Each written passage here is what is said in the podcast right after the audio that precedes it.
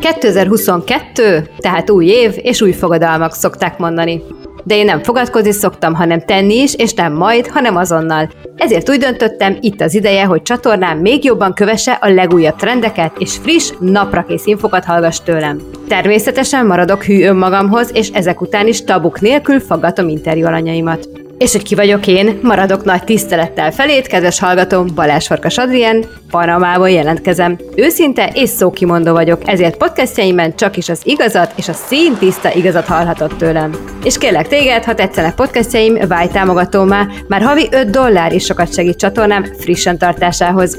Ezzel kapcsolatos információt a www.balázsadrian.com oldalon a támogatói fül alatt találod. Köszönöm, ha hozzájárulsz munkámhoz. Ez itt a Pár Perc Azival, Tagok nélkül podcast.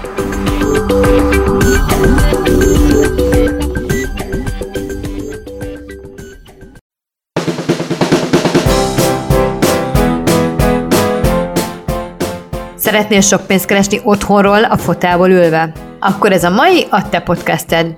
Pinke Attilával dobtunk össze egy adást újra a bitcoinról, a szintén őrült jó befektetésnek tűnő altcoinokról és a számomra is bizsergető érzést adó NFT-k világáról. Hogy mi is ez a katyvasz, és hogy hogyan tudsz digitálisan akár lakást, földet vagy éppen ruhát venni, és ebből még pénzt is keresni? Nos, a mai podcast pontosan erről szól. Tarts velem, velünk!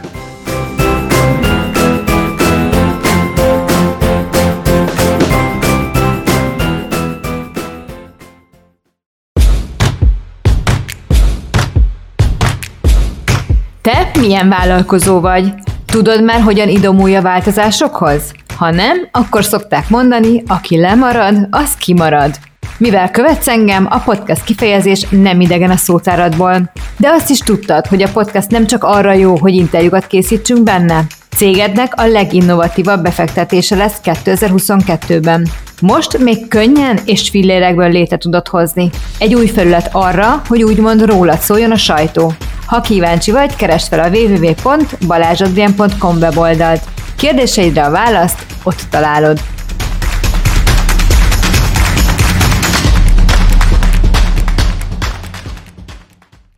Üdvözöllek téged, Attila! Újra egy műsort veszünk fel, ugye egy évvel ezelőtt készítettünk egy adást. Szia, köszöntelek téged is, meg természetesen a nézőidet is. Bizony, szerintem nagyjából egy év eltelhetett, és látom, hogy nagyon sokan megnézték, tehát biztos, hogy hasznos volt sok ember számára az az információ, amit akkor szolgáltattunk.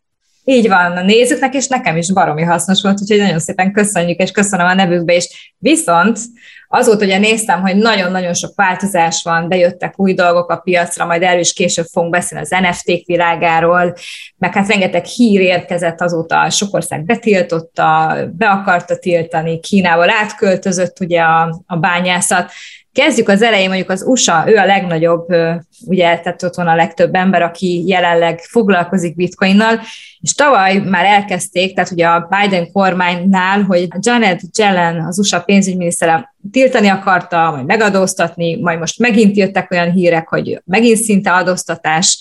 Hogy állunk most az USA-val? Szerinted hogyan alakulhat? Mit látsz e tekintetben, hogy mennyire fogják engedni a bitcoint? Megadóztatják, vagy, vagy, vagy támogatják ezt a kriptovilágot?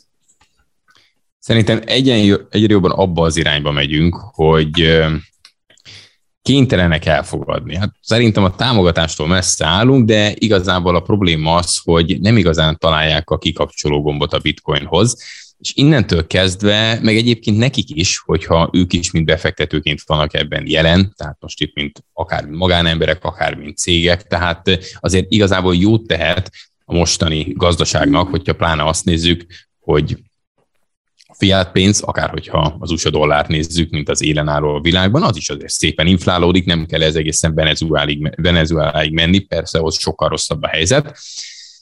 Ezért én úgy gondolom, hogy most már inkább a szabályozás irányába megyünk. Tehát régen az volt, hogy tiltás, tiltás, tiltás, és hogy tudjuk ezt egészet legyűrni, meg hogy ez egy csalás, Nik emlékszünk, a JP Morgan is azt mondta 2017-ben az alkalmazottainak, hogy a, megtudja, hogy valaki ilyesmi tanácsot adna, hogy kriptó, akkor azt azonnal kirúgja. Azóta hmm. tudjuk, hogy úgymond sok víz lefolyt a Dunán, azóta a JP Morgan, azóta a Morgan Stanley és sokan mások úgymond hasonlóan kriptó hoz köthető szolgáltatásokat indítanak, ebbe az irányba mennek, és bizony az SEC részéről és a Fed részéről is olyan bejelentések jöttek, hogy igazából nem érdekük tiltani ezt az egészet, viszont mindenképpen meg akarják regulázni, és itt most első sorban, szerintem az első körben a stablecoinok kerülnek terítékre, az ezek a stabil coinok, uh-huh. amik ugye nem mások,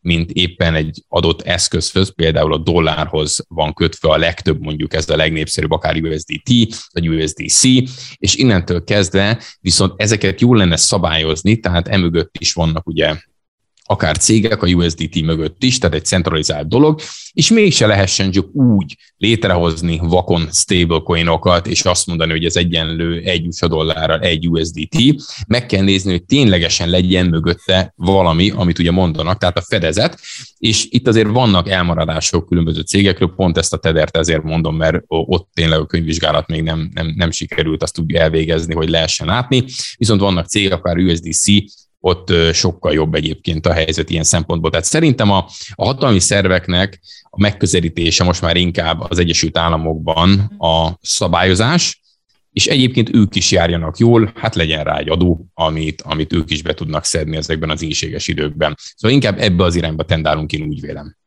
És hallottál már olyan híreket, mert azért folyamatosan minden nap ugye leadod a híreket a csatornádon, a Blockchain Bloom csatornán, hogy milyenféle szabályozás várható ez ügyben? Azért ez egy elég összetett kérdés még náluk is. Vannak különböző javaslatok, hogy melyik irányban mennének, egészen olyan szélsőségesekig is, hogy a tárcáknak a, nem tudom én, a számát, tehát hogy az, a, ami a, nem is a tárcaszám, hanem azt mondom, hogy a, mondjuk a, a bitcoin címed, ami a ledgeren van például egy hardware wallet azt is egyébként be kéne azonosítani, hogy ez kihez tartozik, mert például ugye a váltókat ugye erre kötelezik, legyen az akár a, a Coinbase, vagy egy bármelyik másik váltó, a KYC, azaz, hogy Know Your Customer, tehát akkor tudsz csak kereskedni kriptovaluta váltón, amennyiben te beszolgáltatod magadról az adatokat, tehát egy nyitott könyv vagy előttük, és ezáltal a hatóságok előtt is, ugyanis nekik viszont az adatokat tovább kell szolgáltatni, amennyiben ezt kérik, tehát ott megadod tényleg az okmányaidat, a, a, a selfie ott van rólad, a címed, minden szinte, ami kell ahhoz, hogy utána nyomon tudják követni, hogy a te utalásaid igazság szerint hova mennek. És ha utána még a hardware walletedet is természetesen hmm. úgymond a nevethez kötik, akkor aztán mivel a blokkláncon, ami egyszer fölkerül, örökre ott marad, így akár nem tudom, több évre visszamenőleg, hogy amikor elkezdték kriptózni, ez teljesen az első tranzakciódig úgymond visszakövethető az egész dolog, és innentől kezdve nem éri meg ugye simliskedni, pont Tehát volt egy ilyen... magyarul. pénzt mosni, mert Igen. ez a legrosszabb felület rá.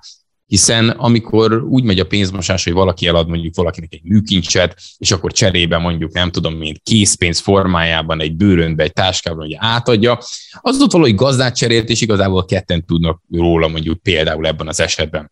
De hogyha valami a blokkláncon történik, és mondjuk például azzal is vigyázni kell, hogy a lehet olyan tranzakciókat bonyolítani, hogy peer-to-peer, tehát a felhasználó és felhasználó között. között. És mondjuk tételezzük föl, hogy ugye, ha mondjuk a, a saját, a váltón vásárolsz valamit, és azt utána kiutalod, az a saját számládról, ami a váltón van, került ki a te hardware walletedre. De mondjuk te nem onnan szeretnél vásárolni, hanem XY-tól megbeszélítek, hogy ő átküld neked egy kis bitcoin, te meg ugye eljutatod valahogy a pénzt, és hogyha ő neki a múltbeli tevékenységei köthető bármiféle kétes dologhoz, mondjuk például pénzmosáshoz, és utána azt hozzád tovább küldte, tehát a láncba te is valahogy bekerültél, akkor, hogyha beindul egy vizsgálat, akkor te is bekerülsz ebbe a, a dologba, sőt, amikor be kell bizonyítanod, hogyha a bank megkérdezi, hogy nagyon jó, hogy újabban kiutalt ezt a rengeteg pénzt hozzánk, honnan is van ez? Hát kriptóztam, nagyon jó. Akkor milyen ügyletekből szerezte ezt?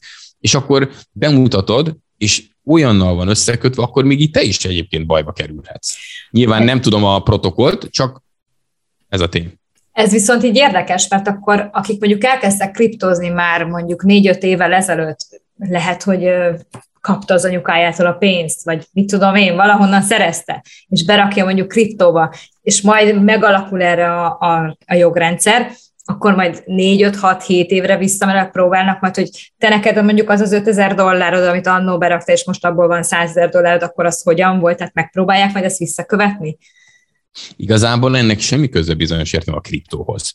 Ha te a bankba Persze. kapsz pénzt valahonnan, és hirtelen ez egy sokkal nagyobb összeg, mint ami a havi forgalmat mondjuk szokott lenni, és valamiért gyanús, hogy a banknak a kriptó utalás egyébként rögtön ilyen piros lámpa földgyújtó, hogy akkor Igen. fú, akkor onnan jött. De ha mondjuk nem erről van szó, mondjuk eladtál egy ingatlant, és akkor hirtelen sok millió forint mondjuk beérkezik a, a bankszámládra, és mondjuk a bank fölteszi a kérdést, hogy az honnan, akkor egyszerűen fogod, megmutatod a, a, az adásvételi szerződést, mondjuk ügyvéddel ellenjegyezve, és akkor onnantól kezdve azt mondják, hogy teljesen rendben van, akkor, akkor köszönjük szépen.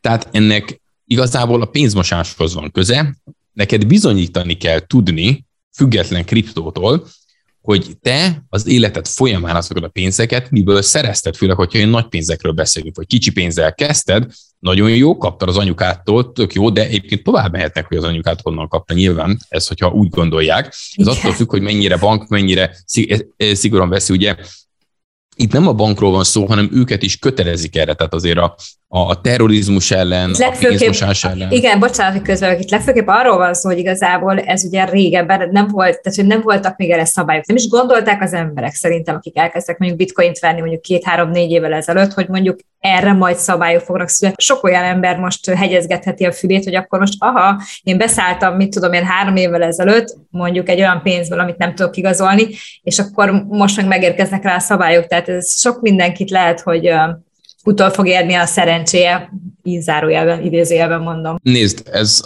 az, hogy most ki, hogy szerezte a pénzét, ez egyébként is sokkal jobb azon az úton haladni, akkor nem érhetik az embert meglepetések. Igen, értem, hogy mit mondasz. Nyilván azért a kriptónál, ugye a bitcoin az is, hogy sokan gondolták ugye az, hogy ez teljesen anonim. Tehát volt ez az időszaka is, hozzáteszem, máig tart szerintem egy pár embernél, és pontosan ezért a bűnözők, vagy pedig akár a, akik mondjuk ezt a Silk Roadot használták annak idején, tehát hogy különböző ugye, drogokat rendeltek bitcoinnal, gondolták, hogy ez milyen jó, hiszen ez egy alfanumerikus kód, nincs mögötte a nevem. Igen ám, de ha egyszer bárhol ezt te mondjuk egy olyan számlához kapcsolod, vagy bankba fogsz kikesselni, és az az utalás összeköthető, vagy egy, egy, egy centralizált váltóval éppen, akkor onnantól kezdve az már hozzát lehet kötni. És akkor már kideríthető, hogy visszamenőleg a láncon mész szépen a vulkáncon, hogy, hogy milyen lépések történtek. Tehát hmm. nyilván az emberek annak idején nem voltak megfelelően edukálva, ez most már azért változik a mai világban, de amikor múltkor csináltam pont egy ö, videót, egy, egy interjút, ez most készült valamikor egy-két hete. Adószakértővel, igen. igen. És, és, és ugye volt ő nyáron is az adózással kapcsolatban, most még pont ezzel, hogy hogyan hozt haza a kriptódat című történet volt, és nagyon sok embert megbotránkoztatott. Ugye nyilván ellenünk szólt a dolog a hírnök, hmm. aki így hozza a hírt, hogy végül is mi történik, de azt mondják sokan, ugye félreértették először, hogy azt mondták, hogy hát miért? Hát én befizettem ezután a pénzt, az adót, a 15%-ot ez van Magyarországon, és utána hagyjanak engem békén. De viszont félreértették, hogy az adózás, mert ugye az volt Magyarországon az a helyzet, hogy van ez a fekete doboznak hívott dolog, ez a kriptovilága. Ami a fekete dobozról történik, az igazából nem érdekli a, az adóhivatalt ilyen szempontból, adózás szempontból, pontból, tehát hogy magyarul ö, kiutalod, és akkor onnantól kezdve a nyereség után befizeted az adót. De ez semmi köze az adózáshoz, ez a pénzmosáshoz van köze. Ott viszont jöhet a kérdés, hogy nagyon jó, hogy kaptál pénzt, rendben, a forrás az honnan van, és ha nem tudod bizonyítani, hogy amiket betettél pénzeket honnan szereztél, akkor ennek semmi köze a kriptóhoz. Ha ezen vettél volna egy ingatlant, és ez egy nagyértű ingatlan, és ez feltűnik egyébként valakinek, hogy Értem, értem, de hogy két év alatt hogy lett pénze erre az ingatlanra, kriptótól függetlenül is megkérdezhetik, és Persze. akkor is ott válsz, hogy, hogy akkor, ha fölteszik a kérdést, általában nem magától, hanem valamelyik kedves, jó akaró elősegíti ezeket a dolgokat, és akkor szoktak ezek megtörténni, de aki még tudja bizonyítani, annak még nyilván semmi problémája nincs ezzel. No, ez sem különb egyébként ettől. Igen, szabályozás felé tart, viszont ugye sok ország, mint Nigéria például, ott egy időben betiltották. Ha jól tudom, most feloldották, tehát ott lehet kriptózni. Akkor ugye Kínában lehetett olvasni, hogy a HSBC bank nem engedett kiutalásokat ugye ezekre a kriptoszámlákra. Szerinted mondod, hogy USA-ban szabályozás felé megyünk, de a többi országgal mi a helyzet? Vagy mondjuk Európa szerte mi a helyzet? Egyenlőre most a, a sarkalatos pontok az Kína, aki ugye 2021 május környékén betiltotta ott a teljes bitcoin bányászatot, ugye ennek volt köszönhető az az igazi nagy esés, hiszen igaz, hogy ez egy decentralizált rendszer, de lokálisan azért centralizálva volt, azért 65%-a a bányászatnak, bitcoin bányászatnak Kína területén történt. És hirtelen egyik napról a másikra azt mondták, hogy itt már pedig tovább nem, és ezért a hash ráta magyarul tényleg a bányászoknak a teljesítménye be is zuhant, ami egyébként jó volt olyan szempontból, hogy ismételten bebizonyította a bitcoin, hogy hiába kapott ekkora pofont, ebből föl tudott állni, és még pár évvel ezelőtt az Egyesült Államokban a bányászat 4% körül volt, most piacvezető lett 35%-kal rögtön, és Kazasztán lett a második ilyen 20% körül. Tehát valahogy megoldódott, és mostanra már a hash pedig újabb csúcsokat dönt, tehát hogy abszolút szépen egy ilyen vébetűs visszatérés volt. A másik országon még kérdőjel a nagyobb közül, ugye az Oroszország. Nagyon érdekes, hogy ott a, a, a központi bank az, ami igazából ágál a kriptóval szemben, de a politikusok és de üzletemberek a viszont... E- mellette van, tehát ugye... Abszolút, jól... igen, mert sokan úgy gondolják, hogy ha most ebből kimaradunk, akkor igazából egy olyan fejlődésből marad ki az ország, mert itt ugye nem csak a bitcoin van és egy-egy kriptovaluta, hanem ott van a blokklánc, tehát azért elég ágazó ez a történet, nyilván a, a kriptovaluta jéghegy csúcsa ilyen szempontból, de azért nem kéne ebből az egészből teljesen kimaradni.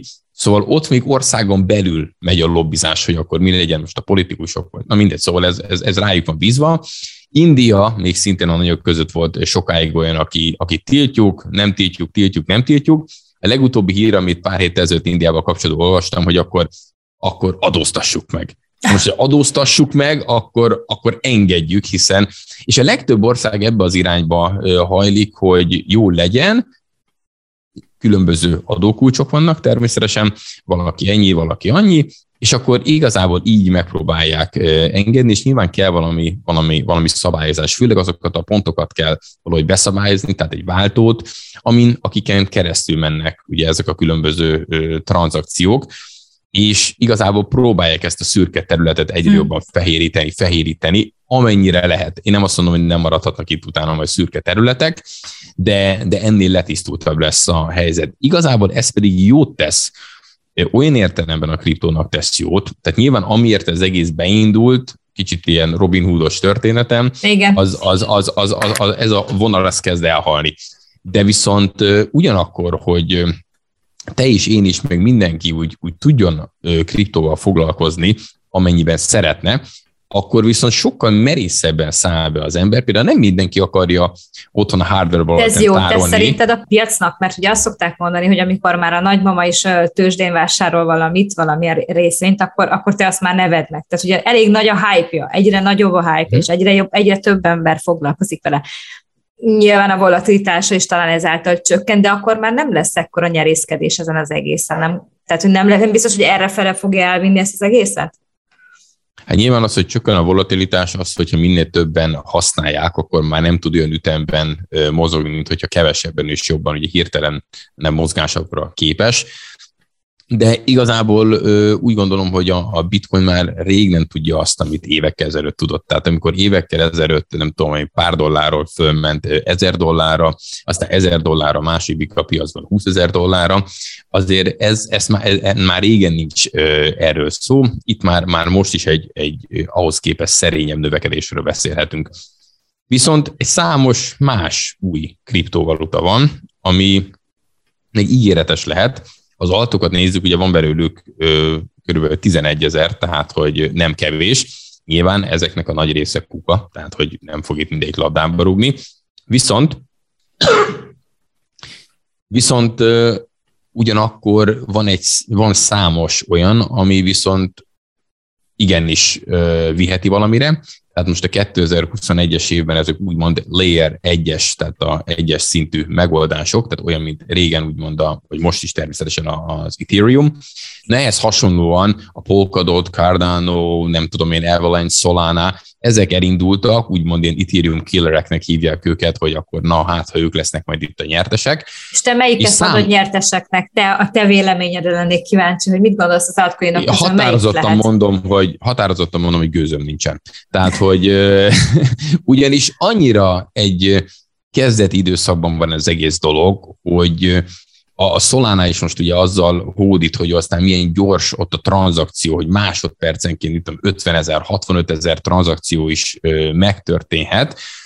Na most ahhoz képest még az elmúlt pár hónapban négyszer állt le a rendszerük. Ez mondjuk hmm. például a bitcoinról, ami lassú, de nem mondható el, az tök jól működik.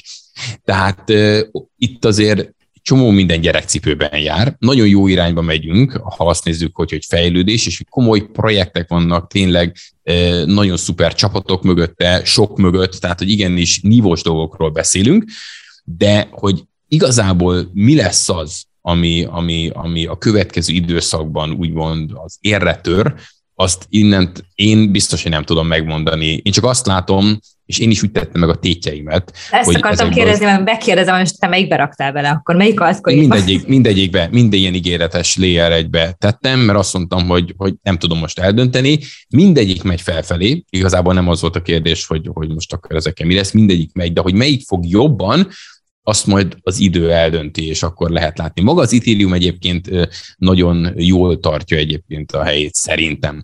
Tehát itt is azért elindult a fejlesztés már egy ideje, hogy erről bizonyos proof of workről, ami rengeteg energiát emészt fel, és nagy az ökológiai lábnyoma, ezáltal ugye a bitcoin is az egyik probléma, ők átmennek a proof of stake-re, és egyébként ezek az új protokollok már főleg proof of stake-et használnak, tehát egyre jobban abban az irányba hogy a kriptó sokkal jobban úgymond kevesebb energiát fog felhasználni a jövőben, mint amilyen irányba elindult a kezdetek kezdetén a, a bitcoinnal az élen. Altcoinokról beszéltél, kicsit még a bitcoinra visszatérve, ugye nem tudom, hogy ki követi meg, kinézi majd az adást, de azért elmondom, hogy volt olyan, hogy a Bitcoin elírta a 69 ezer dollárt, ez ugye tavaly. Most, ha jól tudom, olyan 40 ezer körül van, ott, ott császkál ugye 41 igen, körül. picivel, hát a ma, amikor beszélünk, nyilván lehet, hogy mire valaki ezt látja, Persze. mert nem ezek a számok vannak, igen. Meg mire ezt megvágom, és kikerül addigra, ki tudja. Abszolút. hogy mennyi lesz.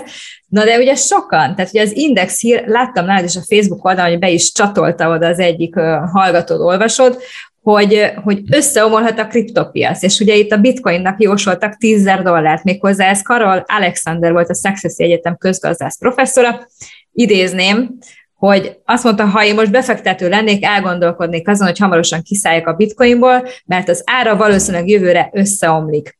Ugye mert nincs alapvető értéke, inkább játékpénzként szolgál. Tudom, hogy mondtad, hogy ezt 434-szer, vagy hányszor mondták a bitcoinra, de most erre hogy, meg, mit... hogy temették már, igen. temették, de most akkor erre te mit mondasz? Hát szerintem az ő saját szubjektív véleménye. 435. 435.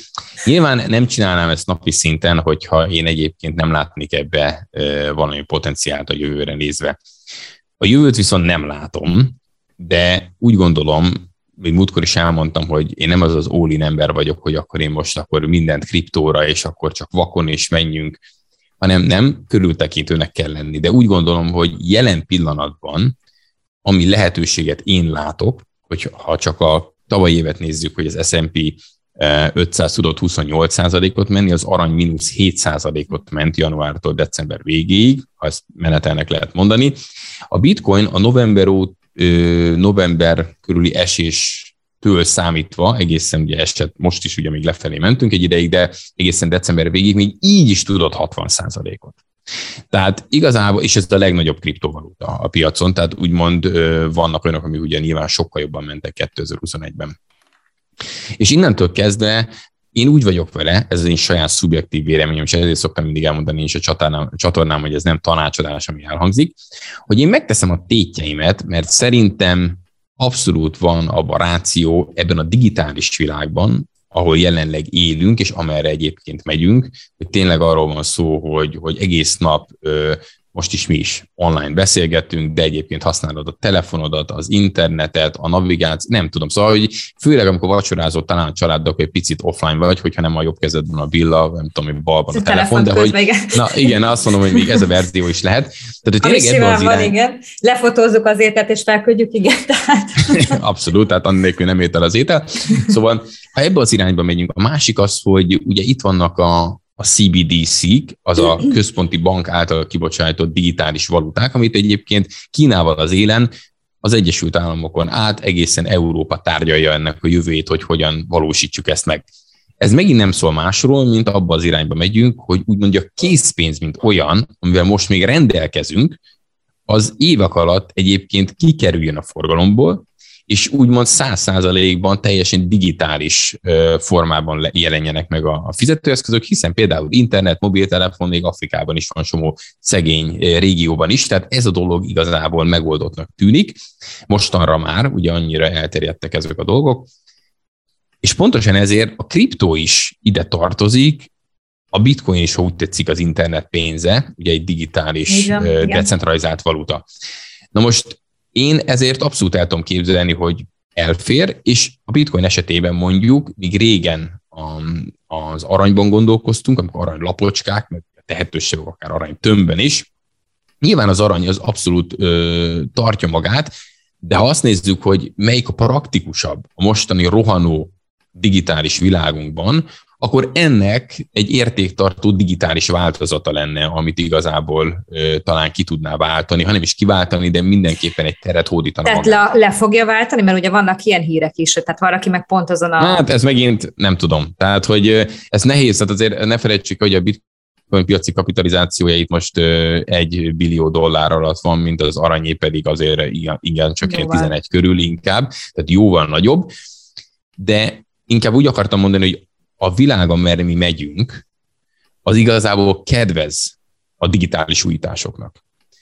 És ezekbe tartozik bele a bitcoin. Amit az úriember mond, hogy ugye ezt mondta, hogy azért, mert nincsen értéke, én úgy gondolom, hogy a fiat pénzeknek is azért van értéke, mert azt mondták, hogy van értéke, és már olyan régóta velünk vannak, hogy ezt úgy beült a köztudatba, már ezt így hallottuk az anyukánktól, anyukánk így hallotta az ő anyukájától, és így tovább. A bitcoin esetében pedig beszélhetünk egy 13 éves dologról, ami igazából nekünk is új. Tehát Igen. nem teltek itt el több generáció. Ugye adás előtt itt beszélgetünk pár percet a befektetésekről, és kérdeztem tőled, hogy nagyon sokan sortolnak vele. Ugye sokan uh, abból prób- ebből próbálnak gondolom megélni, hogy ide fektetnek, oda fektetnek, rakosgatják. De talán olvastam egyik hozzászólt, hogy valami tíz helyen van neki a befektetése, és hogy szerinted sok ez, meg kevés ez. Mit gondolsz a sortolásokról? Te azt mondtad, hogy nem vagy a híve, tehát hogy inkább egy hosszú távú befektetésnek gondolod ezt a kriptót. Igen, én mindenkinek megvan a saját befektetési stratégiája, annak a ritmusa, és az elején, hogyha mindenki a saját személyiséghez megfelelően igazítja. Én egy ilyen nyugodtabb, nem igazán stresszelős embernek tartom magamat, tehát én ezt a ezt szeretem. Mégis, mégis meg... Irigyellek érte. Nézd, úgy jöjjön fel, hogy igazából én magamat megismervén rájöttem, hogy ez áll hozzám közel. És innentől kezdve ebben érzem jól magam, és úgy próbálom alakítani a dolgaimat magam körül, ami ebbe az irányba visz. Na most amennyire a kriptó úgy maga lehetne egyébként stresszes természetesen, hiszen itt azért a nagy volatilitás miatt, ú, mi lesz a pénzünkkel, elbukjuk, nem bukjuk.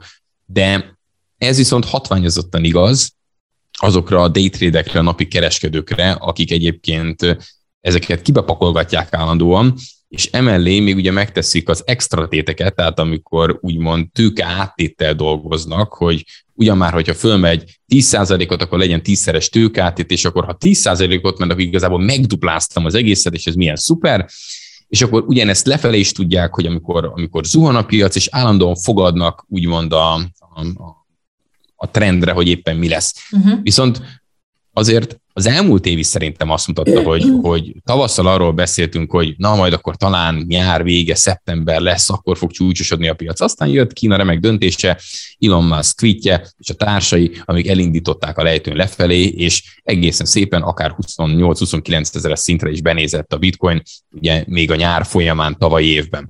Aztán elindultunk felfelé, és akkor jöttek az újabb hírek, hogy hát tudjátok, hogy volt 2013 a halving utáni évben, és 17, nézzétek, egymásra tesszük a dolgokat, és ezt én is eljátszottam, mert hogy hmm. miből induljunk ki, a múltból, a technikai elemzés esetében ugye erre tudunk igazából hivatkozni. Jövőt nem látjuk, és próbáljuk azt leképezni. Sok esetben egyébként tényleg, tényleg lehet ez, tehát amikor így a trendvonalakat meghúzod, meg tényleg a múltból próbálsz kiindulni, ez, ez mondjuk hány százalékban mutat egy valós jövőt szerinted? Szerintem a legjobb azt mondani, hogy vagy igen, vagy nem, tehát 50-50. Hát megmondom igen. miért, mert, mert jelen pillanatban, ugye, hogyha hoz a, nem tudom, a Fed egy döntést, ami éppen most a, lehet a kamatemelés bármivel kapcsolatos, vagy megszületett ez a pandémiás helyzet akár 2020 márciusában, vagy volt, ha nagyon visszamegyünk az időben, amikor még nem volt Bitcoin, Lehman Brothers 2008, tehát, hogyha húz mondjuk egy váratlant a, a, a sors, és egy olyan dolog történik, akkor lehet bármilyen gyönyörű rajzot, fejvál, alakzatot, éppen emelkedő éket, amit szeretnél, az onnantól kezdve kuka.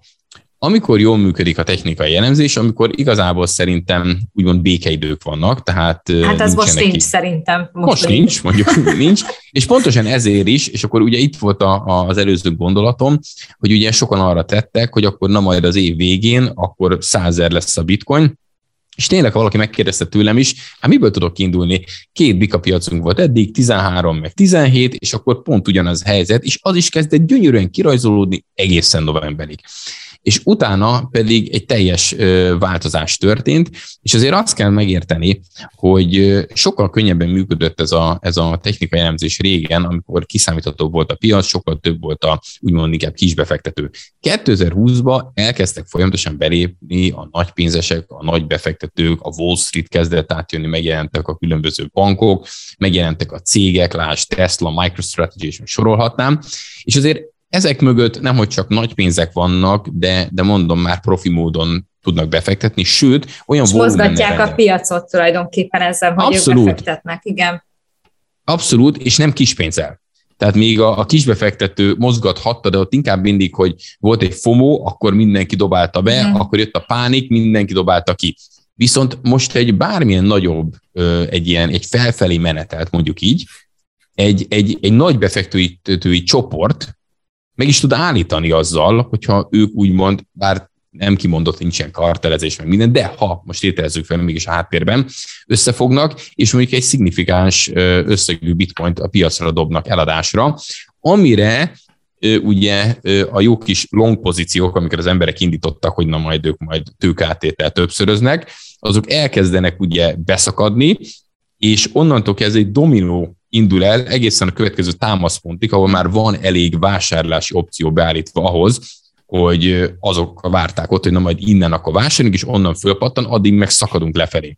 És hm. az utóbbi időben egyre több ilyet lehet látni, hogy amikor már nagyon azt hittük, hogy akkor na most akkor hurrá elindulunk, akkor puf, akkor megint talán elindulunk, akkor puf. És igazából szerintem sokkal bizonytalanabb lett ilyen szempontból a piac, Na ezért nem tartom, mert ez volt az eredeti kérdés, itt a, a sortolás, longolás.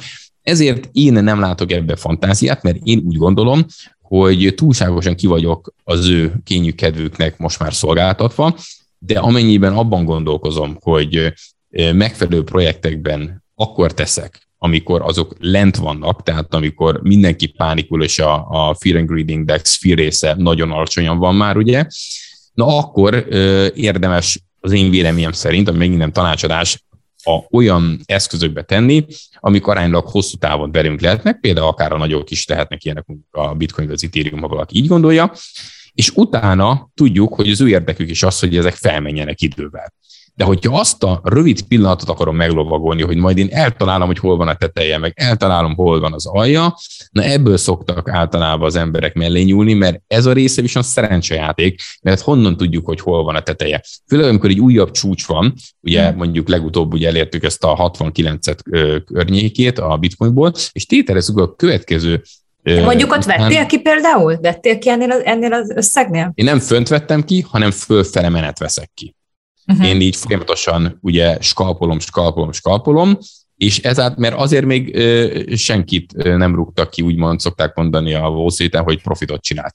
Tehát, hogy az már, és amikor meg lemegyünk, akkor még van egy bizonyos akkor esés után, én folyamatosan, akkor se all hanem folyamatosan általában nekem azt szokott lenni, hogyha a bitcoin beesik több mint 30 százalékot, mert a 2017-ben azt megnézhetted, hogy volt legalább hat esés itt a, a, a Bika piac folyamán, abból az utolsó volt 29, de az összes többi a 30-38 százalék közötti volt. Ezért nekem az a stratégiám, hogyha 30-at elértük, akkor uh-huh. kicsit adagolok, és akkor tudom, akkor 35-öt esetleg, akkor 40-et, és akkor próbálsz így, így azokban, amiket eredetileg ugye fölfele kivettél, próbálsz egy picit bele csepegtetni. Amikor újra elindul a piac, amikor már nagyon megyünk, akkor én már csak hátradőlök, és akkor megint egy kicsit ki-ki.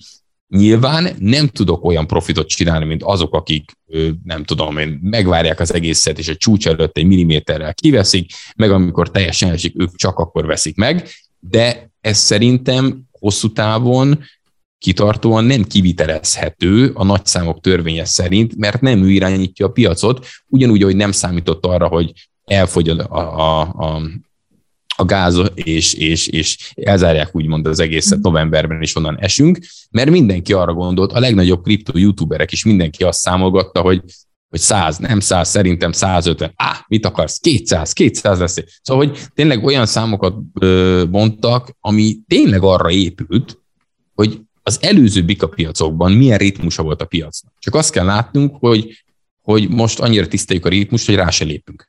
Tehát, hmm. hogy, hogy, hogy tényleg, és ez szerintem pont az, az időszak legalábbis az én olvasatomban, ahol én sokkal konzervatívabban állok az egészhez hozzá, és még így is azt mondom, hogy tök jól működik, de nem akarom annyira kiszolgáltatni magamat. Meg hát ugye ez egy stresszes is, azért te is mondtad, hogy nyilván aki napi szinten ott, akkor azért stresszelnek, meg nálad is azért látom a hozzászólásokat, akik ugye vesztenek, és akkor úr Attila, most ha megveszem a könyvet, láttam egy olyan hozzászólást nálad, hogy megveszem a könyvet, akkor most nekem megoldódik ezzel a mínuszos portfólióm. Hát, hm.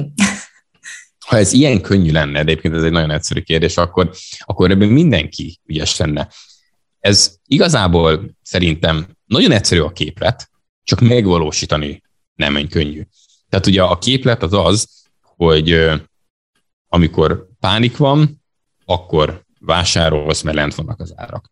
Amikor fölfele megy, akkor eladsz, és egyébként pedig nincs FOMO, nem pánikolunk, és meg kell, tudni kell ugye racionális döntéseket hozni, nem érzelmi alapon, hogyha nekem ez a célom, tehát azt kell először eldönteni, hogy hiszek ebben, vagy nem. Semmi gond ezzel, hogyha nem hisz valaki benne, mert miért ne, tehát szuverén jog el tudja Persze. dönteni.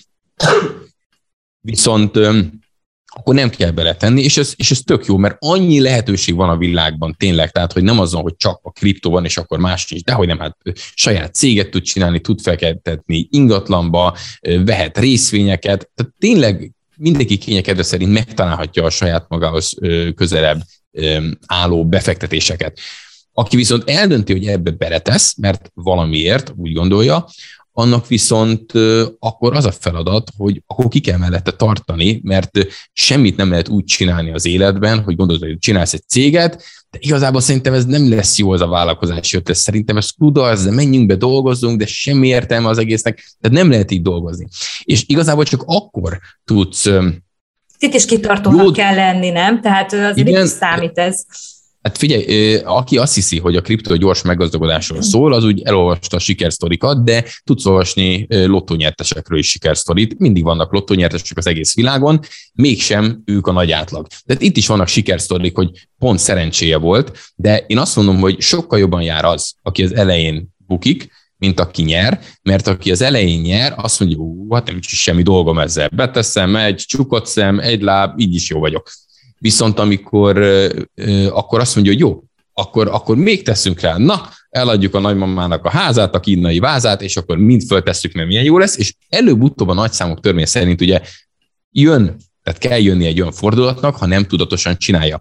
És igazából erre hoztam létre ugye én annó a, a, a csatornámat, hogy a blockchain Bloom Hungary nem szól másról az egész, és azért van nem csak a napi videó, azért van a Patreon, azért van a könyv, azért vannak a kurzusok, és még sorolhatnám, hogy aki szeretné tanulni ezt a dolgot, máshol is lehet, mert többféle lehetőség Persze. van, de legyen egy, egy, egy, egy plusz lehetőséget ugye biztosít az ember, mert mikor tudsz majd magabiztosan kereskedni, tehát hogy pont ezeket a dolgokat, a stresszfaktor tud csökkenteni, ha tudod, hogy hogyan működik a blokklánc, hogy tudod, hogy miért bízol egyébként a, a bitcoinban, tudsz az egésszel azonosulni, akkor nem kérdőjelezed meg az egész dolgot, hogyha éppen van egy pár hónapos lefelé menetel. Aki viszont nem magabiztos, nem tudja, hogy mi történik itt, hanem csak azért tette meg a tétjeit, mert a szomszéd azt mondja, hogy olvasta az újságban, vagy éppen elkapta azt a videót az egyik youtubertől, amikor azokban a hetekben mondták, hogy hú, de jó lesz, mondjuk, és akkor utána meg azt, de hát azt mondtátok, hogy jó lesz. Mi? Hát te nem néztél utána?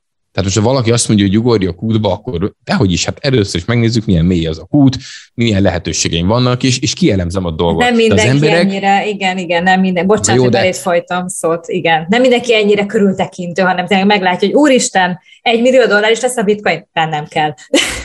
Tehát... Persze, de utána viszont akkor, ez, ezen nincsen egyébként baj, az valakinek ez a vérmérséklete. Csak utána szerintem nem illik fölhántorgatni azoknak, hanem akkor tükörbe kell nézni, és azt kell mondani magadnak, hogy na, akkor átgondoltad, úgy csináltad, na, akkor ki a hibás, és a kriptóban ez a legjobb dolog, csak te. Ugyanis a döntést te hozod meg, a kriptódat te tárolod, itt végre nem le, ez, azért imádom ezt a világot ilyen szempontból, mert én imádom vállalni a felelősséget a saját dolgaimért, csak ne legyek kiszolgáltatva, és pont az, hogy én tudom tárolni, én felelek a biztonságért, én hozom meg, hogy mikor lépek bele, és ezt nem kell más csinálnom, csak folyamatosan képeznem magamat. Viszont utána tudok tök jó döntéseket hozni. Csak az emberek többsége csak a pénzt szeretné, meg általában lusta, meg nincs kitartása, mindig tisztelet a kivételnek, de viszont azt nagyon szeretné, hogy ugye jól menjenek a dolgai, meg gazdag legyen. Tehát ez így nem így működik hosszú távon, ezért rengeteget kell tanulni, tenni, és, és, és, és tenni is pontosan, tehát nem csak tanulni a tudásról magában nem megy semmire, utána meg kell tenni a téteket. Tehát aki mondjuk ilyen kereskedő programokkal játszik demo verzióban, az úgy nyomja a nullákat, meg az egyeseket, meg amit akarsz, mert hogy hadd szóljon. Amikor a saját pénzét kell először rátennie, hát nem olyan könnyű elindítani azt a tranzakciót. És akkor ilyen szempontból mindig könnyű azoknak mondani, hogy ó, hát neki könnyű volt, hát kriptózott, és, és, és pár év alatt, hogy fölment. Jó, és azokat a napokat ő átélte, amikor őnek is ott voltak a kételjei, amikor ha bármi esés van, tehát tényleg, hogyha az arany esik, jó befektetés, ha a tőzsde esik, akkor most vegyél olcsón, ha a kriptó esik, akkor mindenhol megkapod, hogy itt a vége. Neked elbuktad az egész pénzedet. Ilyen nyomás mellett kitartó, csinálja, visszatér, és akkor valaki meri azt neki mondani, hogy ja, neked könnyű volt. Tehát azért szerintem ez egy pont egy nagyon kemény pálya, és mm. ezért van az, hogy nagyon sokan felőrlődnek egyébként benne, mert ez, ez egy fel, beszvédezett tőzsde úgymond. Tehát, hogy tényleg úgy mennek a dolgok. Igen, gyorsan történik. Kell. Ahogy említettem is, hogy egy millió dollárról is beszélnek, hogy ez 2030-ra bitcoin. Te egyébként ezeknek a híreknek mennyi jelentőséget adsz? Szerintem azért két dolgot, tehát egy dolgot nem szabad elfelejteni, az, hogy ezek az árkalkulációk erősen az inflációra épülnek. Mm. Tehát amikor, tehát nem úgy kell nézni, hogy, a, hogy azért lehet látni, lehet, ilyen, lehet látni ilyen görbéket, hogy a, a dollárnak ugye a vásárlói értéke hogy csökkent mondjuk az elmúlt, nem tudom én, száz év folyamán, és ha ezt nézzük meg, és ez folytatódik, ráadásul most ugye 1980-as években, 40 évvel ezelőtt volt ilyen szintű az infláció. 7 százalék, ha jól láttam, ugye? Egy 7 százalék Most 7, körüli? és ugye szerintem a, már most azt mondta a, ugye a fedelnök, hogy, hogy valószínűleg ennél több várható a januárban, amit majd februárban ugye most jelentenek majd be. Tehát, hogy ezekkel együtt van az, hogy mondjuk innen, mondjuk tíz év múlva a bitcoin a dollárhoz viszonyítva ugye fölmehet, tehát nem csak azért, mert a bitcoin fog ennyire fölértékelődni, lehetne egy millió. Az, hogy most egy millió vagy 500 igen, de hát, hogy ennek mennyi lesz az értéke, tudom. akkor ez ugye ez is már kérdés, mert hogyha azt nézzük, hogy tíz évvel ezelőtt mondjuk mennyire vettél mondjuk otthon egy ingatlant, meg most mennyire veszel, akkor ugye ott is már a pénz az annyira hát nézzük, inflálódik, hogy... Ha ez duplázódik, akkor, akkor, akkor ha belegondolod például, hogy a, a, kivett itt egy ingatlan, mondjuk például itthon Magyarországon, és utána akár pár évre rá, ugye kétszeresét érte. Magyarul ö, azt veszük észre, hogy az a pénzünk már közel nem ér annyit. És itt yeah. most azt mondjuk 2030 egy olyan időszakban, ahol a Fed folyamatosan nyomtatja a pénzt, és innentől kezdve extrém módon inflálódnak el a különböző fiat valuták, a dollár is, és a többi is. Na most innentől kezdve nem akkora szám a, nem tudom, több százeres bitcoin, az nem feltétlenül azt jelenti, hogy hmm. fú, akkor a mostani szinten kell azt nézni. Szerintem ezt nem szabad elfelejteni, hogy általában ezekben a jóslatokban az is benne van, az infláció. Igen, ezt mindenképp bele kell venni, és a mostani piacsal kapcsolatosan olvastam olyat, hogy pika piac, vagy medvepiac, most akkor szerinted ez a piac, ami most van február, március, akkor ez most milyen piac? Pika piac, medvepiac, mit, mit lehet róla hát, mondani? Attól függ, hogy milyen időintervallumot nézel. Tehát az biztos, hogy most, az utóbbi novemberi ö, időszak óta egy medvés időszakot élünk. Abszolút egy medvés időszak van a napi csárton, akár már a heti csárton. Viszont, hogy egy igazi, kitartó, hosszú bikapiacról beszélünk, ami mondjuk volt a 2018-as év kezdetével szinte, és utána akár egy-két évre is ugye kinyúlott, az, az még csak idővel fog eldőlni. Tehát nyilván a 2022-es év sok kérdőjel van benne. Azért teljesen más volt 21-ben a helyzet, amikor bezuhant a ö, kriptó Kínának köszönhetően, mert az a kriptóról szólt. A bitcoin bányászatot tiltották be, és innentől kezdve attól még mindenki élte tovább az életét kriptón kívül. Nyilván most is, de most nem a kriptóval van a probléma, hanem a világ gazdasági helyzetével. És ami történik jelen pillanatban a, a tőzsdén is, tehát hogy át, láthatta is, hogy a Facebooknak a részvényei mit estek, ugye nem olyan régen, a PayPal-nak a részvényei. Tehát úgy nézett ki a, a Facebook, vagy a PayPal, mint hogyha kriptoznának, olyan, olyan akkora belsések voltak. Tehát az abszolút nem megszokott a, a tőzsdén. És azt kell megérteni, hogy a kriptó igenis a kriptóra igenis hatással van a tőzsde mozgása, főleg a technológiai szektor, tehát a NASDAQ, és innentől kezdve, hogyha ott vannak óriás esések, akkor ez a befektetési hangulatra van hatással, függetlenül attól, hogy ez kriptó vagy éppen, éppen tőzsde. Az egy más kérdés, hogy lehet, hogy mondjuk a kriptó előbb talpra áll, és akkor elindul fölfelé, és utána egy kicsit el, leválik tőle. De ha hirtelen van egy beszakadás a tőzsdén, azt eddig még a kriptó minden alkalommal megérezte egy ilyen erősebb, szignifikánsabb beesést. És innentől kezdve jelen pillanatban azért kiszámíthatatlan egy kicsit ez a 2022, mert most jelenleg nem kriptóban lévő problémákról beszélünk, hanem a világban vannak problémák, ugye igazából ez a pandémiás helyzet, ez, ez csak rontotta az előtte is már nem túl jó helyzetet, mondjuk így, viszont ez, ez, ez nagyon felpörgette, és ugye ugye a Fed is már a, a pandémia előtti időszakban ott a, a, a mérlegének a csökkentésén dolgozott, és most pedig a jött a pandémiás helyzet, jó, hát akkor dobjuk ki a kukába, de muszáj pénzt nyomtatni, életbe kell tartani a gazdaságot, de már egyébként sáltunk jól, és akkor onnantól kezdve tovább hígították, elindult ilyen szépen az infláció.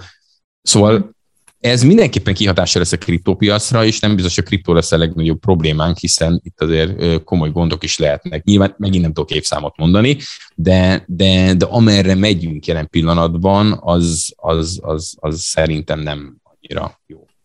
Hát az nem annyira jó, viszont ugye van pozitív is abban, hogy a kriptó jön, hiszen te is mondtad egy alkalommal, nagyon sok új állást teremthet mondjuk a kriptovilág. Tehát akik mondjuk, például itt van ez a hölgy is, aki ugye kripto adó szakértő, tanácsadó, gondolom mhm. képezte át magát, Láttam, hogy kérdezték tőled ott többen, de én is megkérdezem, hogy szerinted mik azok a szakmák, amiben esetleg érdemes átképezni maguknak az embereknek kriptoid irányába, hogy mondjuk most, most mondjuk nincs állása, mert a pandémia miatt, de a, a kriptót egy kicsit, hogyha hozzá tudja kötni a saját munkájához, akkor lehet, hogy ott talál magának valami munkát. Szerintem tényleg innen kell indulni, hogy mi az, ami a te személyiségedhez és a te munkádhoz köthető. Tehát tételezzük fel, eh, marketingesként dolgozik valaki, bármilyen kriptó projekt ugye elindul az útjára, annak is szüksége van marketingre. Ha valaki HR-esként dolgozik, ott is a kriptó projektek ugye felvesznek, alkalmaznak embereket, arra is szükség van. Nyilván az egyértelmű a programozó rész, mert hogy hát ugye az, Persze, azok hát nem programozók átképezhetik magukat, Aztán nézd az én esetemet is, tehát, hogy én például 11 évig angol tanárként dolgoztam, 9 évig rádióztam, és igazából így gyúrtam össze magamnak, hogy érdekel a kriptó, viszont én az oktatás részét találtam meg, ez állt hozzám közel, abszolút nem értek a programozáshoz, nem értek a bányászat technikai részéhez, mert az nem én vagyok, és igazából annyira nem érdekel, nem tudtam erre úgy azonosulni, hogy én most ezt csak kitanuljam, csak azért, hogy akkor csináljam, hanem azt néztem meg, hogy hogy én ebbe hogy találnám meg a helyemet, és így született meg igazából a, a YouTube csatornám és az egész oktatási rendszer, amit, amit, amit képviselek. Tehát szerintem és akkor, úgy is akkor érzed jól magad az életben, hogyha olyan tevékenységet folytatsz, ami hozzád közel áll. Tehát inkább abból kéne kiindulni, hogy ki milyen, és azt megnézni, hogy az hogyan köthető a kriptóhoz. Viszont természetesen bármelyik területet is választod, a HRS vagy a marketinges, azért tudnod kéne, hogy, hogy, hogy miről szól az egész, hiszen mondjuk, hogy egy, egy élelmiszeripari cégnél vagy, azért nem árt, hogyha tisztában vagy az alap, nem tudom, adatokkal, amikor éppen a marketing kampányt készíted. És itt sincs szó másról, az alapokat, ami a blokklánc, a bitcoin, az, a, nem tudom, az altcoinok, a különböző, a blokklánc, a különböző funkciói, ezt mind, mind ugye úgy kéne csinálni, hogy, hogy, hogy az ember tudja, hogy mit akar eladni vagy, vagy ha fölvesz valakit, akkor milyen tudása van annak szüksége, hogy nekünk a cégünknél ugye jól tudjon működni. Szóval én inkább így gondolkoznék a, hmm. a kriptó területen, és nem akarnám ezt a, hogy mindenkinek programozónak kell lenni, ha tetszik, hanem ha szereted a számokat, hanem tehát, hogy küzdjél vele, hanem tényleg találd meg magad ebben és rengeteg, nézzük rendezvények. Tehát akkor különböző kriptos rendezvények vannak. Ergo rendezvény szervező cégként is tudsz akkor működni, hogyha, mit tudom én, ezt képviseled. Mm, akár lehet, mint te is most beszélgettünk, interjúkat készít valaki, neked is föl kellett erre készülni, hiszen nem ezzel Persze. foglalkozol minden nap. Innentől kezdve vetted a fáradtságot, fölkészültél, már többet tudsz az egész témáról, és ugye akkor így tudunk egy jót beszélgetni. Tehát, és te is megtaláltad, tehát amik a te műsoraid ugye nyilván nem csak kriptóra, hanem eléggé szertálkozó, többféle témában van, nagyon színes az egész csatornád, de és úgy válogatod össze, hogy éppen mi a trendi, mi az érdekes. Mi az, ami érdekel? Legfőképpen úgy azt szoktam egyébként, tehát mi az, ami érdekel, és, és ami hát érdekel, nyilván. arról készítek riportot, mert ami nem érdekel, akkor ülnék unalmasan, és nézem, hát jó, hát akkor most még beszél egy órát, aztán majd lesz valami. Tehát igen. Persze. Igen. Így van. Szóval én innen közelítenék. Ami, ami nagyon izgalmas nekem, és tényleg, amikor hallgattam a videóidat, ugye mondtam az adás előtt, hogy visszanéztem egy évre visszamenőleg az összes videót, persze nem teljesen hosszában az egészet, hanem azért bele-bele hallgatva, ez a, tehát az NFT-k világa. Tehát tényleg azt is úgy nézem, mi ez az NFT? Tehát, hogy úristen. De hogy, hogy nagyon érdekes, és te is azt mondod, hogy, hogy sok új dolgot van még, tehát sok új dolog van még benne, és szerintem is nagyon izgalmas, hogy ez a non-fungible token, ami magyarul egy nem helyettesíthető token, de akik még nem hallottak róla, egy kicsit úgy, ha mond, beszélnél róla, hogy bemutatná tényleg csak egy pár szóban. Az NFT azt nagyon jól mondtad, így a non-fungible token, nem helyettesíthető. Az NFT-re ugye sokan úgy gondolnak, mert hogy így lett elterjedt, hogy ez egy ilyen e, JPEG fotó, ami tök jó, hogy baromi sokat ér a, a neten, de igazából ez egy trend, ez egy, ez egy ilyen hype, és aztán ez le fog futni, és ez az NFT. Viszont az NFT igazából, amiért forradalmi, az nem más, mint hogy az NFT az a technológia, ami megvalósította azt, hogyha neked van a digitális világban egy tulajdonod, az bizonyíthatóvá válik. Mert eddig, hogyha neked volt egy fotód, meg nekem volt egy fotóm, és akkor az ugyanaz a kép úgy van, csak egy kopi igazából, és utána földobod a netre, meg én is, utána meg vitatkoztatunk róla, hogy kié volt az eredeti. És viszont az NFT miatt, tehát ugye a blokklánc technológiát használja, a blokkláncon el van látva ugye időkóddal, amikor ugye ezt felteszed, tudod bizonyítani, hogy ha létrehoztál egy NFT-t, ami egyébként egy fénykép is lehet akár, vagy egy bármilyen művészi alkotás, és azt te rögzíted rögtön a, a blokkláncon, és utána bárki elzajjon, hogy de hát nekem is megvan, nekem is megvan, ott lesz bizonyíthatóan, hogy neki már biztos, hogy később lett meg, hiszen innentől kezdve ugye... Az enyém az eredeti. Tehát akkor én, én az eredet. Tiéd az eredeti, és ez se szól másról, mint hogy, hogy vannak ezek a replikák, ugye van egy híres festmény, de hogy elmész tájföldre, akkor az két nap alatt ott összerakják neked, és akkor haza is hozhatod vászonkeretben. Tehát ö, nyilván kivitelezhető, de aki viszont igazi műgyűjtő, akkor azt mondja, hogy én birtoklom az eredetit, a többinek lehet, hogy jól mutat a falán, de ugye ez a presztis, főleg ugye a bizonyos ugye körökben. Na most megint ott tartunk, hogy a digitális világ irányába megyünk, és pontosan ezért megint kialakul az, hogy ugye most már vannak digitális galériák, már nem feltétlen elmész és, és fizikai valójában nézed meg azt az adott képet, hanem, hanem ez egy, egy, egy, egy ilyen virtuális ugye, kiállításra is elmehetsz igazából, és meg tudod ezeket a dolgokat nézni. Nyilván az is divat most, hogy a különböző NFT-ket oké, hogy egyébként digitális formában rögzítve van, de akkor legyen fizikai formája is, és akkor egyébként kihozzák mondjuk egy kép esetében ugye kép formájában. De innentől kezdve, hogy ez nem más, mint a tulajdonlók bizonyítása ugye digitális formában, Innentől kezdve azért egy nagyon széles spektrumon lehet gondolkozni. Mondok egy példát, ingatlan. Mondjuk vannak nagyértékű ingatlanok, és azt mondjuk nem tudnál megvenni egy teljes ingatlan, nem tudom én egy milyen penthouse New Yorkban, viszont lehet tokenizálni az ingatlant, és akkor az fog történni, hogy ezer részre felosztják, akkor úgy már csak, nem tudom, X-be kerül, úgy már kivitelezhető, és ezt egy okos szerződés, ez a smart contract, ugye abban rögzítik, a tulajdonosokat, és innentől kezdve, ha mondjuk kiadásra kerül az ingatlan, akkor automatikusan például a havi bérleti díjnek az egy ezred része, amennyiben mondjuk ezer részre osztották ezt a tortát, az automatikusan ugye a te számládon jelenik meg.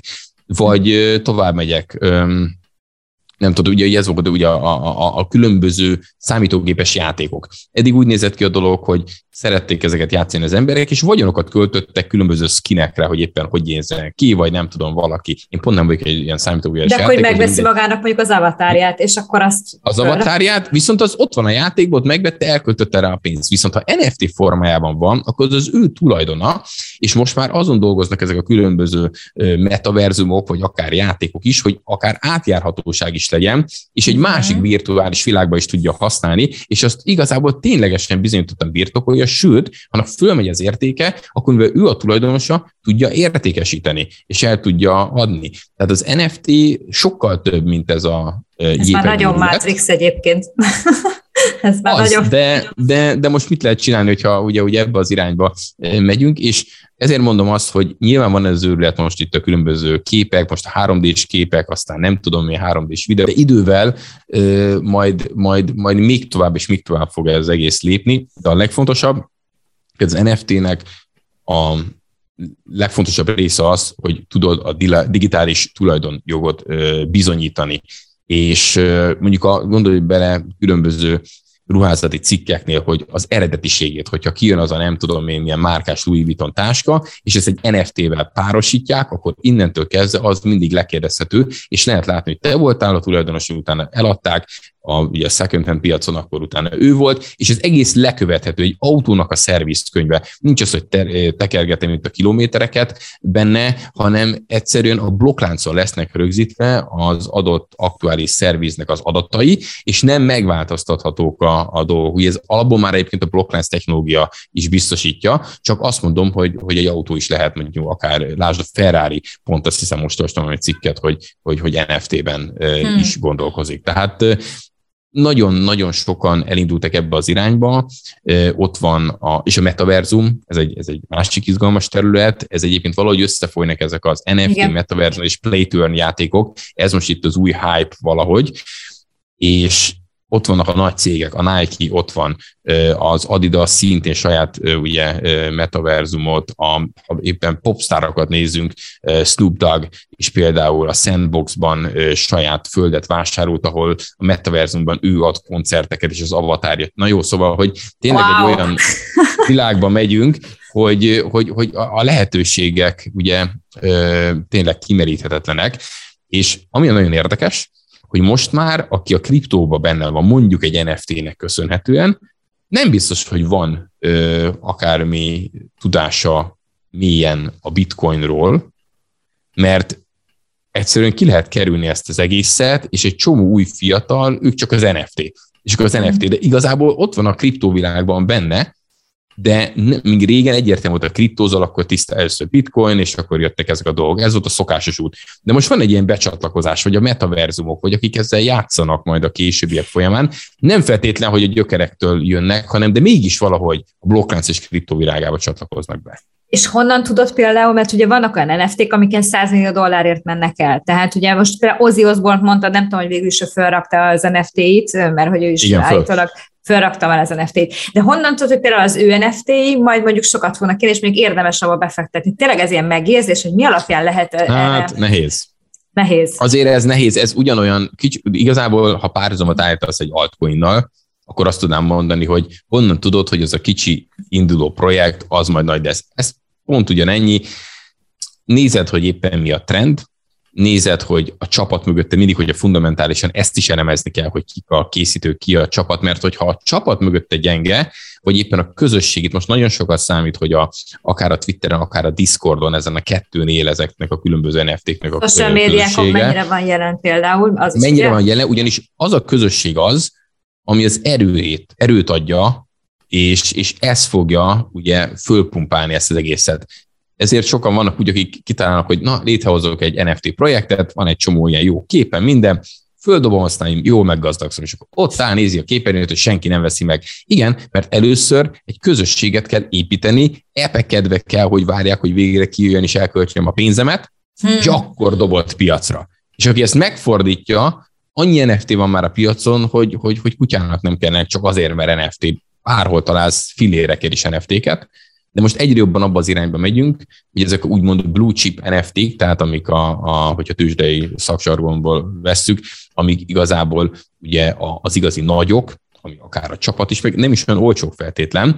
Ezek azok, amik úgymond túlélhetik, mert a kicsit ilyen gagyi projektek, azok miért vennék azok meg az emberek, persze. hiszen már olyan sok projektet vehetnek, muszáj most már szelektálni. Még, még nem tudom, hogy három éve teljesen más volt a helyzet, de viszont mostanra már olyan sok van, hogy már a nagyok közül is, pont most volt is egy-kettő, ami, ami tényleg ott vannak a, a grafikusok, nem tudom, hogy különböző Disney stúdióval, Marvel-el, mit tudom én, kikkel dolgoztak együtt, nem tudták kiárusítani azt az NFT-t teljesen, tehát nem az volt, hogy sold out, hanem azt mondták, hogy jó, 8000 nem tudom hány darabot készítettünk, és 5000 valamennyinél azt mondjuk, hogy hát most több nem ment el, befagyasztjuk ezt, azt a maradék 3000 valamennyit kuka, és a kollekció ennyi lesz.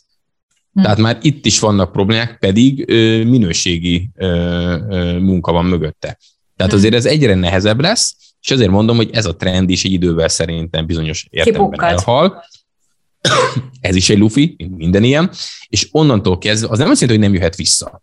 Tehát azért az, hogy ha, ha megnézzük ezek a kriptopánkok, amik 2017-ben, ezek a pixeles pánkok, nem tudom, Szörnyű, hogy mennyire mentek el ezek, hát igen, hát teljes, nem is értem. Vagy azt hiszem, hogy jól tudom, ezeket régen ingyen osztották. És 2017-ben, tehát még igazából semmit nem kellett szerintem érte adnod se. És akkor onnantól kezdve, mivel hogy ez volt az első ilyen, ez az érték, ez a Board Ape Yacht Club, ami Igen. az első ilyen majom őrület, szó szerint, az múlt év májusában úgy indult, hogy 0, valahány Ethereumért, hogy akartál, vehettél, most meg ott tartunk, tegnapi nap néztem, hogy tegnap előtt, hogy a legolcsóbb, tehát nem az érdekes, hogy milyen ritka minden, nem, csak egyetem vegyél, a 100 Ethereumba kerül, és ne felejtsük, hogy egy Ethereum az 3000 dollár jelen pillanatban, tehát közel 1 millió forintról beszélünk. Az azt jelenti, hogy a leges legolcsóbb ilyen JPEG, amiből van vagy 10 ezer a gyűjteményben, a 100 millió forintról indul. Iszonyat. És mit gondolsz arról, hogy például, egy, ha egy kisebb cég akar mondjuk NFT-t dobni piacra, mit tudom én, mondjuk egy, egy étterem kitalálja, hogy, hogy mondjuk én, én megcsinálom az ételeimet, mondjuk a sárközi Ákos séf, én megcsinálom az ételeimet, lefotózom, és én jó kis NFT-be földobálom. Szerinted ennek van, van értelme? Mert ugye ezt sokan kérdezték tőle, és én is erre kíváncsi vagyok, most mondjuk már majdnem félig válaszoltál erre, hogy azért kell, hogy legyen mögötted egy csapat, de ha mondjuk már van egy követő táborod, van egy céged, mm. és azt mondod, hogy én ezt NFT-kbe el akarom adni, akkor ennek szerinted van valami, lehet érvénye a piacon? Lehet, ezt nyilván nem lehet megmondani, a Pepsi is kihozta, nem tudom én a Jó, hát a Pepsi, én egy kisebb cégekről, mondjuk egy, tényleg egy, egy, egy, egy, egy mondjuk egy, egy séfről, vagy egy festőről például, vagy mondjuk egy grafik, grafikusról uh-huh. például, ilyenekben gondolkozok. Attól függ, hogy annak a, az adott most teljesen mindegy séf, hogy mire van szó, milyen ugyan rajongó tábora van, azok mennyire akarnak erre áldozni, tehát valaki csak úgy nézegetnek, hogy elmegyek megvenni az ételeit, és elfogyasztják, vagy azt mondják, hogy én szeretném ezzel támogatni. Ez effektíve egy támogatás is lehet, hogy te megvásárolod az ő NFT-t. De egyébként az NFT-ket tulajdonságokkal föl lehet ruházni. Most mondok egy példát, kihoz egy limitált számú NFT-t, és mondjuk azt mondja, hogy aki ez a NFT-nek a, a tulajdonosa, az mit tudom én állandóan az én éttermemben 30 mondjuk egy luxus étterem, 30%-kal olcsóban tud vásárolni, és mit tudom én, csak ez jutott eszembe, évente egyszer én személyesen főzök nekik, tehát hogy az is benne van. Tehát igazából egy olyan, vagy a, a rockon, tehát hogy mondjam, a, a különböző ilyen rockbandák is, vagy popbandák kihozták azt, hogy kihoznak egy NFT-t, akár egy album formájában, és aki azt megvásárolja, nyilván ez egy értékesebb dolog, mint maga csak az albumot venné meg, de például élete végig a koncertjéket ingyen belépő tehát nem kell soha többet koncertjegyek költenie. Viszont ezt drágában adta el, innentől kezdve egy értékkel van felruházva, és ezért tovább is adható egy másik rajongónak, aki azt mondja, hogy cool, mert ebből az NFT-ből csak 200 darab van a világon, én vagyok az egyik, amit ezt a banda adta ki, és cserébe olyan dolgok felruházva, hogy ugye lehet, hogy nem tudom, kap valami különleges dolgot tőlük. Tehát így lehet szerintem eladhatóvá tenni ezeket, kreatívnak kell lenni, annak a valakinek, aki kijön az NFT-be, azon kell gondolkozni, hogy hmm, vajon akkor, akkor az, enyém, az én közönségem nek mi lenne érték? Mert az, hogy NFT az egy dolog, de mivel ruházzam mondjuk fel, és akkor itt a uh-huh, uh-huh, kreativitására értem, van bízva. Értem, amit mondasz.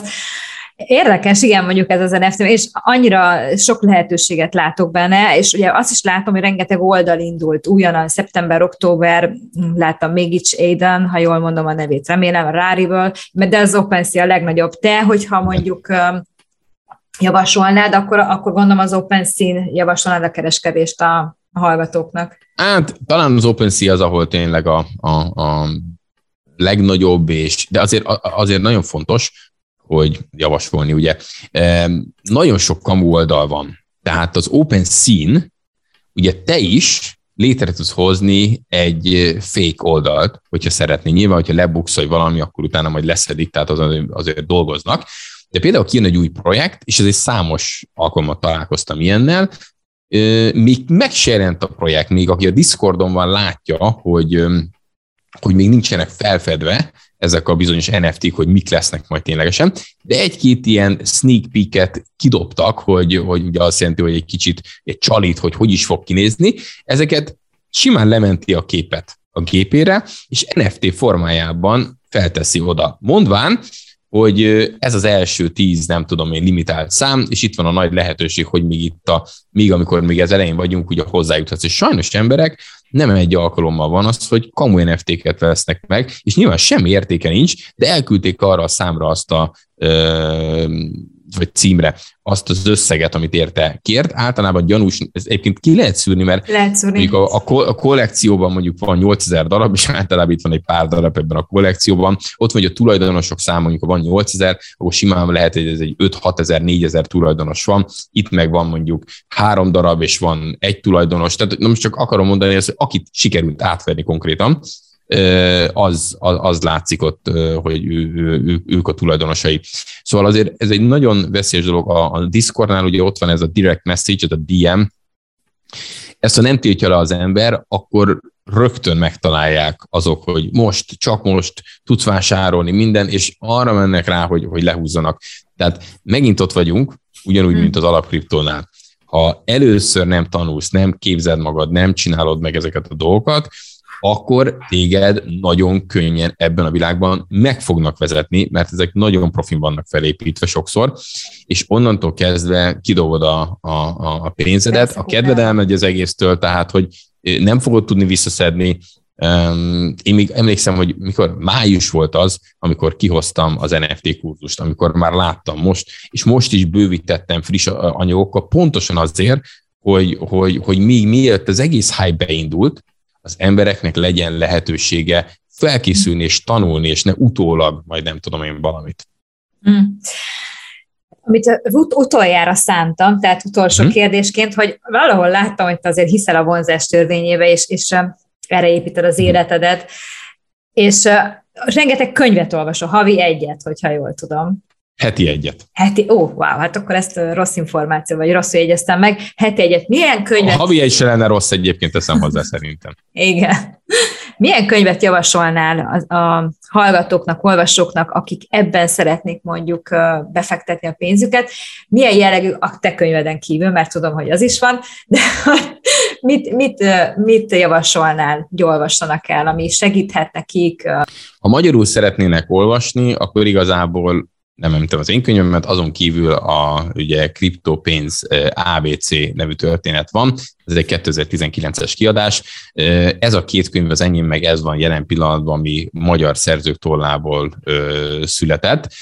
Aztán vannak nyilván e-bookok, tehát ezek most fizikailag megfogható könyvek, vannak olyan youtuberek, akik szintén különböző e-bookokat kihoztak, azt hiszem a Bitcoin Standard című könyvet lefordít, egy angol, uh-huh. hát nem tudom pontosan ki az írója, de a lényeg az, hogy azt lefordították magyarra. Mert ugye nálam a csatorna mindig azt szokott lenni, hogy jó, jó, szuper, hogy itt vannak ezek az angol könyvek, mert a fölmész az Amazonra is beírod, hogy bitcoin vagy kriptó, és akkor vuh, olyan listát kapsz, hogy, hogy sose lesz vége.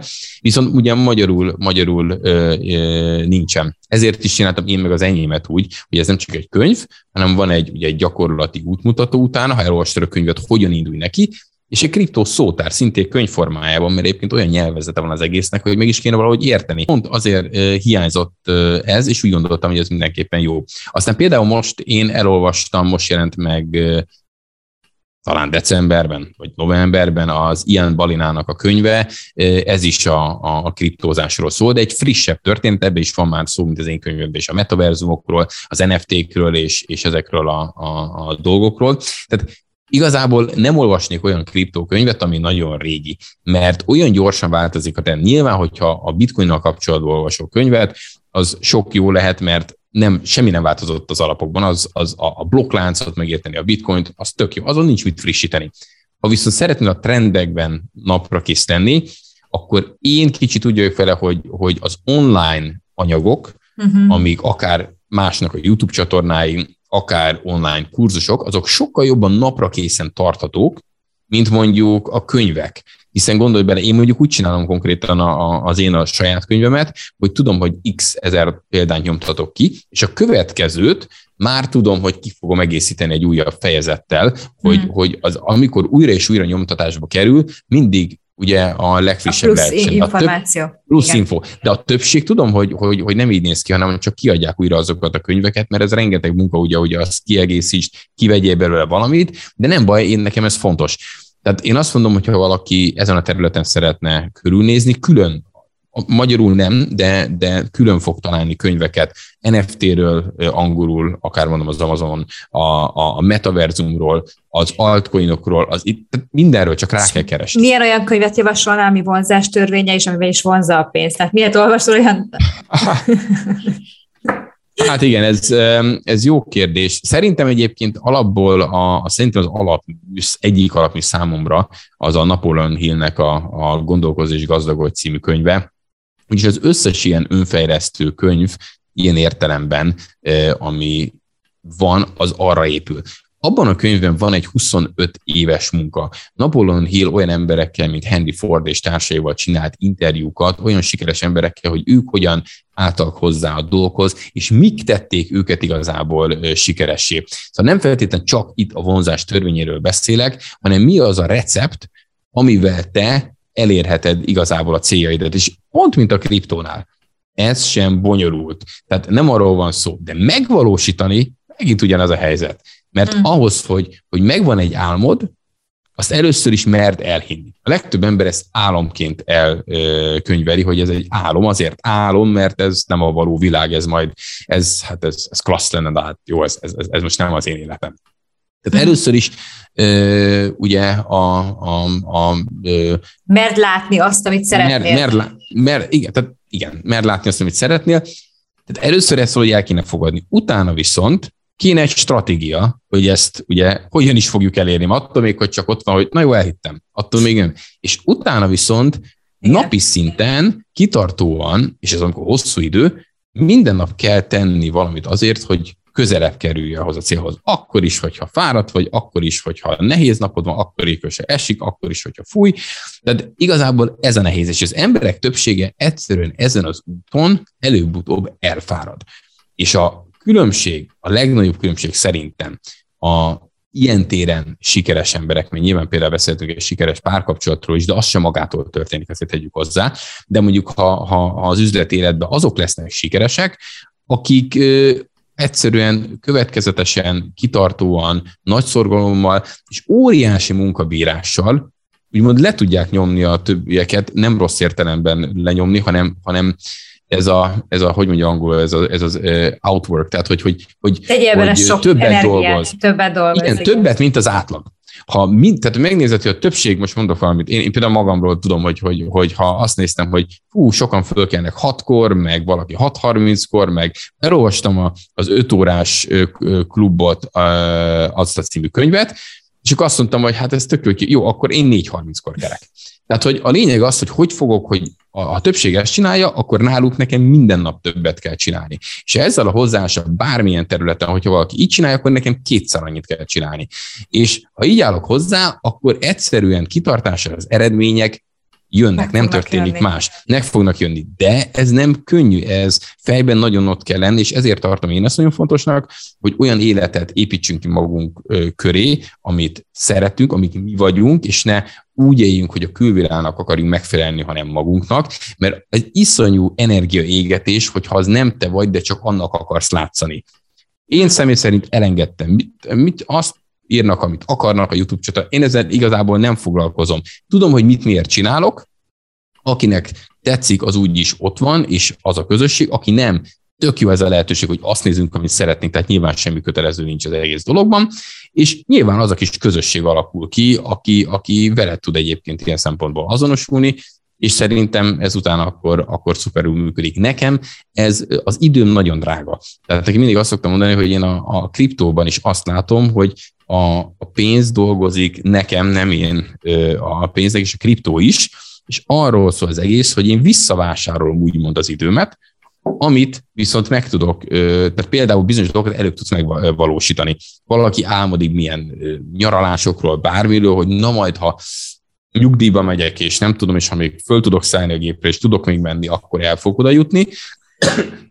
Viszont ha ezt felhasználod, akkor mondjuk közelebb tudod hozni 20 évvel, és igazából meg tudod valósítani, és még amikor még vitális vagy, és még látod is a tájat, nem csak elmondják neked, hogy hogy néz ki körülötted, még akkor tudod ezeket a dolgokat megélni. Ezért nagyon fontos, hogy, hogy, hogy a mindennapjaikban úgy gondolom beletegyünk olyan dolgokat, ami, ami örömet okoz, és úgy érezzük, hogy az élet ezt megér. És ez nem arról van szó, hogy, hogy az élet akkor fene, fenékig táj föl, és akkor mindig minden rózsaszín, de hogy is. Hát emberek vagyunk, érzőlények vagyunk, kapjuk a fonokat, nem gépek vagyunk.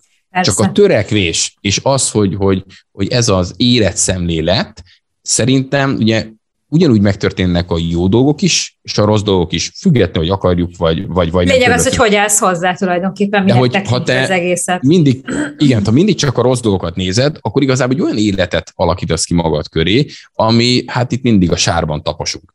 Hm. Attól még a jó is ott van, de azt te nem veszed észre, mert egyébként egy van ez a sok probléma. Ha ezt fordítva csinálod, akkor is ott lesz mind a két oldal, de igazából, ami körbevesz, a gondolataid, ami köré vannak, ami egyébként az befolyásolja a hangulatodat és minden, azok, azok a, ugye ott azok a, a főleg azok a dolgok, a jó dolgok. Egyébként a véleményem szerint, ez csak szubjektív vélemény, én igazából mindenhez úgy állok hozzá, hogy vagy tanulok belőle, vagy nyerek. Mert hogyha... Néha ha, nehéz egyébként, ez én is próbálom. Én, ezt, én, ne, ezt, én ezt nem mondom azt, hogy ez nem nehéz, tehát ez, és, és én ezt mondom, ne úgy értsd, hogy én most gépként működök, és ez mindig így is történik. De hogy is, hát én is valamikor dübegurulok, valamikor elvesztem ugye, ugye a türelmet, valamikor elszomorodok, csak ezt az állapotot tudatosan nem tartom fönt olyan hosszú ideig, mint hogyha nem így állnék hozzá, és akkor mondjuk egész napomat tönkre tenni, vagy az egész hetemet, vagy valami. És nyilván vannak olyan dolgok, amik elég erősen tudnak érzelmileg hatni ránk, akár negatívan is, egy szeretünk elvesztése, egy bármi, tehát az, ez nem, nem vagyunk gépek, de a törekvés erre, az szerintem segít. Köszönöm szépen, hogy mindezt elmondtad, meg látom, hogy a csatornán is el szoktad mondani, meg hát az mhm. egész, egész interjút, az egész riportot, remélem, hogy ezzel is segítettünk a hallgatóknak. Na, köszönöm, hogy itt lehettem, és akkor üdvözlöm a hallgatók, vagy a nézőket igazából. Nézők, hallgatók, mindenhol vagyunk. Igen, mindenhol vagyunk. Köszönöm, köszönöm. szépen, sziasztok! Sziasztok! Bízom benne, hogy tetszett az adás, ha ez így van, iratkozz fel az Apple, Google és Spotify lejátszóban, vagy bármelyikben, amiben most épp hallgatsz engem. Ne felejts el bekövetni a Pár Perc Addival Facebook, Insta és TikTok oldalon, ahova folyamatos háttérsztorikat osztok meg. A Youtube-on egyéb tartalmakat is találsz, ezért keres rám ott is. Ja, és iratkozz fel a csatornára, hiszen csak így fogod tudni, ha új adást tettem fel. És természetesen nyom rá a csengő gombra is az elmaradhatatlan értesítés miatt. A balázsodján.com weboldalon pedig híreket találsz a podcastekről. A pár perc Adrival tabuk nélküli podcast adást hallottad. Mottom, az életet előre élni kell, és utólag megérteni.